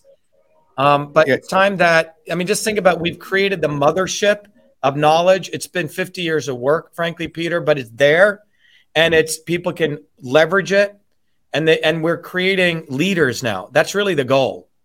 Yeah. So they come bottoms up. And we literally have exams and courses. Our leadership training is a very grueling training that we do on Saturdays. People have to go through all these hoops and they really have to understand why these people are scumbags and be able to articulate it. Oh well, well. With that, um, I will. Uh, I will uh, uh, roll your video and say thanks for joining us today, Dr. Thank, Shiva. thank you, guys. It's been great. Uh, Thank thank, th- thanks, George. And uh, Thanks, I'm gonna I'm gonna take us out, and then I'm gonna play the video. Here we go. we have allowed our country to be taken over from within, and the end goal is you will have a homogenized world where we will become slaves because there is a condition among the elites that really thinks they're better than you deep down inside them that you don't deserve the freedoms you have. They don't. This reality is what people need to wake up to and we need to all unite working people there's only one movement that can do that and that is the movement that we started creating here in Massachusetts, the movement for truth, freedom, and health. Look, I've been a student of politics since I was a four year old kid, studying revolutionary movements, left wing, right wing. There's a physics, there's a nuclear science to destroying the establishment. To build a bridge, you need to understand Newton's equation. You need to understand the laws of gravity. You need to understand Poisson's ratio. There is a way to build a revolution. And that's why I put this together. My goal is to train a army of truth, freedom, and health leaders we don't need followers like social media. We need leaders, but they they need training because the educational system does not teach them history, nothing. So in three hours, that's what I've started doing. That's the solution. You got to train people. First, with understanding what a system is. The second is understanding the interconnection between truth, freedom, and health. Freedom is the ability to move freely, communicate freely, right? Talk freely. Without freedom, you cannot convert ideas, hypothesis into truth, which is science.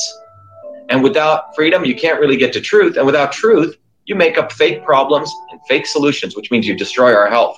And without health, which is the infrastructure of us and our body, you can't fight for freedom. Third concept is it has to be bottoms up, working people, people who work uniting. And what the right wing has done is whenever you say working people unite, that must be communist. Meanwhile, they've let the Democrats run unions, which suppress workers, Mm-hmm. completely corrupt. But when you look at the arc of American history, it's been when working people came up. We need to go local. Every solution I'm coming up with as a part of this movement, we're giving the science, which is the truth, and then we tell people what they can do on the ground. Like with election fraud, you don't need to wait for some lawyer. Our goal is to train people, Dave, to go local, to go local, to go local, fight locally. Forget lawyers, forget politicians, forget celebrities. You've got to learn politics, and there is a science to it. They lock us down, we should be ready to shut them down. And the fourth part of this principle is a not so obvious establishment. So when you look at a system, there's always something that disturbs you from getting to your goal. Well, the biggest disturbance is a not so obvious establishment, which are those people who claim they're for you on the left and the right. The Al Sharptons who tell black people I'm for you, the Tucker Carlsons. Do you think any true anti establishment person will ever be on Fox or CNN? I don't think so.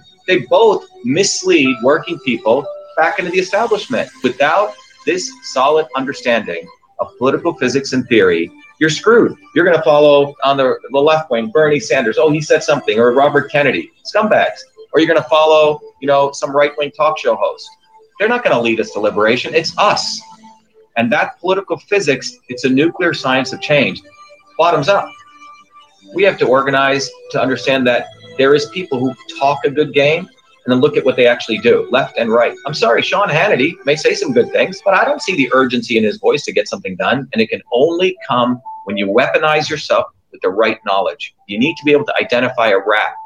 You know, Christ didn't go after the Romans, right? It was the Pharisees and the Sadducees who screwed him up, his own quote unquote people. And that's where we're at. So these four concepts I've built into a curriculum. People can go to vashiva.com and it's an educational program. We need to train people in political theory. You need to have physics. And I've created that curriculum. People need to get educated. We need to get educated fast. And within a half an hour, an hour, I can teach people two years of MIT control systems. I teach people those concepts. Then I apply it. Anyone can understand it. And then you say, oh, I got to build a bottoms up movement. They have to get politically astute and then they have to go locally and act, not sit there on social media. They have to act locally, defy locally, be, do civil obedience locally, but with knowledge on how to build a movement. And the Senate campaign's expanded to the Movement for Truth, Freedom, and Health, and they can find it on V as in Victor A Shiva, vashiva.com. So people can sign in, they can get access to a bunch of videos. If they want to take a course and become a Truth, Freedom, Health leader, I offer a full scholarship there but we want people to make a commitment that they'll study, that they'll get certified, that they'll go do activities on the ground. So go to VA Shiva, Victory America Shiva, vashiva.com.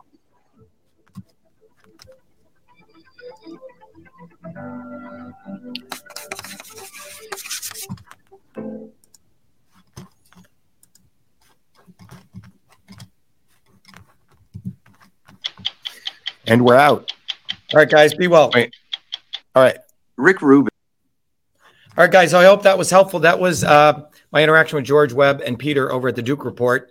So, again, as we said, the three things, three or four things we want people to do is number one, go get, go to shivaforpresident.com, become a volunteer. We need to get on the ballot in every state. But right away, get one of these bumper stickers. It's really easy, about five bucks, and put it on the back of your car. Okay. And send me a picture of it when you do that. Um, the other thing is go to shivaforpresident.com, get one of these flyers, printed out, hand them out to your friends, become an educator. It's something everyone can do. You become the agent of change. I'm just providing you the tools to do that. Um, but go to truthfreedomhealth.com, become a warrior scholar. When you donate to our campaign, we give you access to all the content, the knowledge, because this is not about me just using the campaign, which is what all these guys are doing to make millions and millions of dollars for themselves and their consultants. So they're all scumbags. So recognize that this is about you, but get involved. It's great to hear the wonderful comments here, but I wanted to create an environment, an ecosystem, so all of you guys could connect and take simple actions. But this flyer is very powerful because it really says on this side what they've done to us. They've just they're destroying your children, and then what the solution is. And every Thursdays, we do these open houses. And you're all, by the way, it should be truthfreedomhealth.com. There's an error in that video. Um, hey, John, we should make sure you have the right video up. Okay. Um, and come to our open house, 11 a.m. or 8 p.m. every Thursday. Go sign up and join us because we are here to build a movement. We're not here to just complain and whine, and it's happening. So be a part of the change. And thank you very much, everyone. Um, I'll close with playing our video of our uh, campaign. Get involved, get involved, get involved. You have uh, nothing to lose but your chains, as someone said. Who would have ever thought I'd be running for president of the United States of America? I was born a low caste untouchable in India's caste system, a system of aristocracy, oppression, and racism. My name is Dr. Shiva Ayyadurai. I'm an MIT PhD, a Fulbright scholar, a scientist, engineer, entrepreneur, and inventor. My family and I left India to come to America on my seventh birthday. I grew up in the working class neighborhoods of New Jersey, playing baseball, mowing lawns, painting houses, and coding software.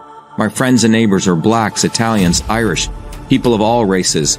As a 14 year old, I wrote 50,000 lines of software code to create the world's first email system and was awarded the first U.S. copyright for email, recognizing me as its official inventor at a time when copyright was the only way to protect software inventions. I did that long before I ever came to MIT, revealing that big innovations can occur anytime, any place by anybody. Growing up, I saw politicians dividing us by race and religion in both America and India to have us fighting each other while they remained safe in their gated communities and in their playgrounds of Hollywood, Martha's Vineyard, and Silicon Valley. I'm a fighter. I fought racism and exposed their imperialist wars, fought for workers, and put my life on the line against global corruption. I never wanted to run for political office. All that changed when I saw working Americans as never before being duped by the establishment and the not so obvious establishment. Across left and right, we were being sold out and made to forget why we came to America and why America existed. Lawyers, academics, billionaires, celebrities, and politicians, elites, Clintons, Kennedys, Bidens, Obamas, Bushes, black and white have hijacked America. They printed trillions for their friends. They delivered crumbling infrastructure, corruption, and racism. They've transferred trillions to themselves, dividing black and white, fear mongering, and fake science. Lockdowns and censorship, dirty air, food, and water, pushing drugs upon us, making us sicker. We've been sold out. One set of rules for them and another for us. We deserve a warrior with a history of courage in putting everything on the line for you, who believes in you, not them, who has created a movement bottoms up for truth, freedom, health. I've exposed their lies at the right time never waiting until it was popular. I've exposed their false gods who exist to lead you back to them. I've exposed their fake science of lockdowns and masking and provided you solutions to fight them and win and protect your immune system, saving millions. I exposed Fauci, galvanized the Fire Fauci campaign when others remained silent. When they stole our election, we sued the government and Twitter in our historic 2020 federal lawsuit, exposing in bare view the government and big tech censorship infrastructure, the unholy alliance between government and social media companies. Where was Elon and his grifters? They stood by the sidelines and did nothing. They did not use their megaphones to help us when it could have made a big difference. Now our movement grows for truth, freedom, health, independent of all of them. Every day millions are learning the science of systems, the knowledge the elites do not want you to have, so you may learn how to think, stand up, and fight independent of the establishment of left and right and their fake heroes. Now it's time for you to join the movement to win back America, to win back truth, win back freedom, win back your health. That's why I'm running for President of the United States. This race is about you. This race is about truth, freedom, health versus power, profit, control. We've had enough. They think we'll fall in line and vote again for their lawyers, celebrities, billionaires, and chosen ones from above. We choose our heroes from below, from the rank and file, who do what is right at the right time, not when it's convenient and popular. They can never represent us. What America needs is a movement by the working people, for the working people, who are educated, organized, decentralized, and fight for independence from their systems of control. And that movement exists. It's ready for you. We don't need them. We need us to go bottoms up, neighbor to neighbor. My journey, your journey are all the same. It's our time. It's time we had one of us. It's time to win back truth, freedom, health, to win back America. Be part of this historic movement all the way to our victory on November 5th, 2024. If you're an American citizen, pledge your vote now for Dr. Shiva Ayyadurai, the independent candidate for U.S. President. No matter where you live, you can be a part of this. Volunteer as little as 20 minutes a day. Don't delay. This is Dr. Shiva Ayyadurai, and I approve this message paid for by Dr. Shiva for President.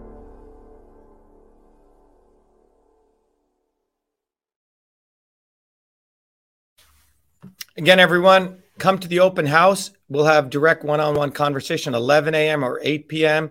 Go to vashiva.com slash orientation. Get your bumper sticker, Shiva numeral for president.com. Download a flyer, get activated, get on the ground, and you can change your uh, uh, life by supporting all your neighbors, by educating them. This is an educational movement, and it's about you getting active, and uh, it's about us. It's not about them, uh, and it's time for one of us. Thank you, everyone. Be well, be the light. Best to you and your families.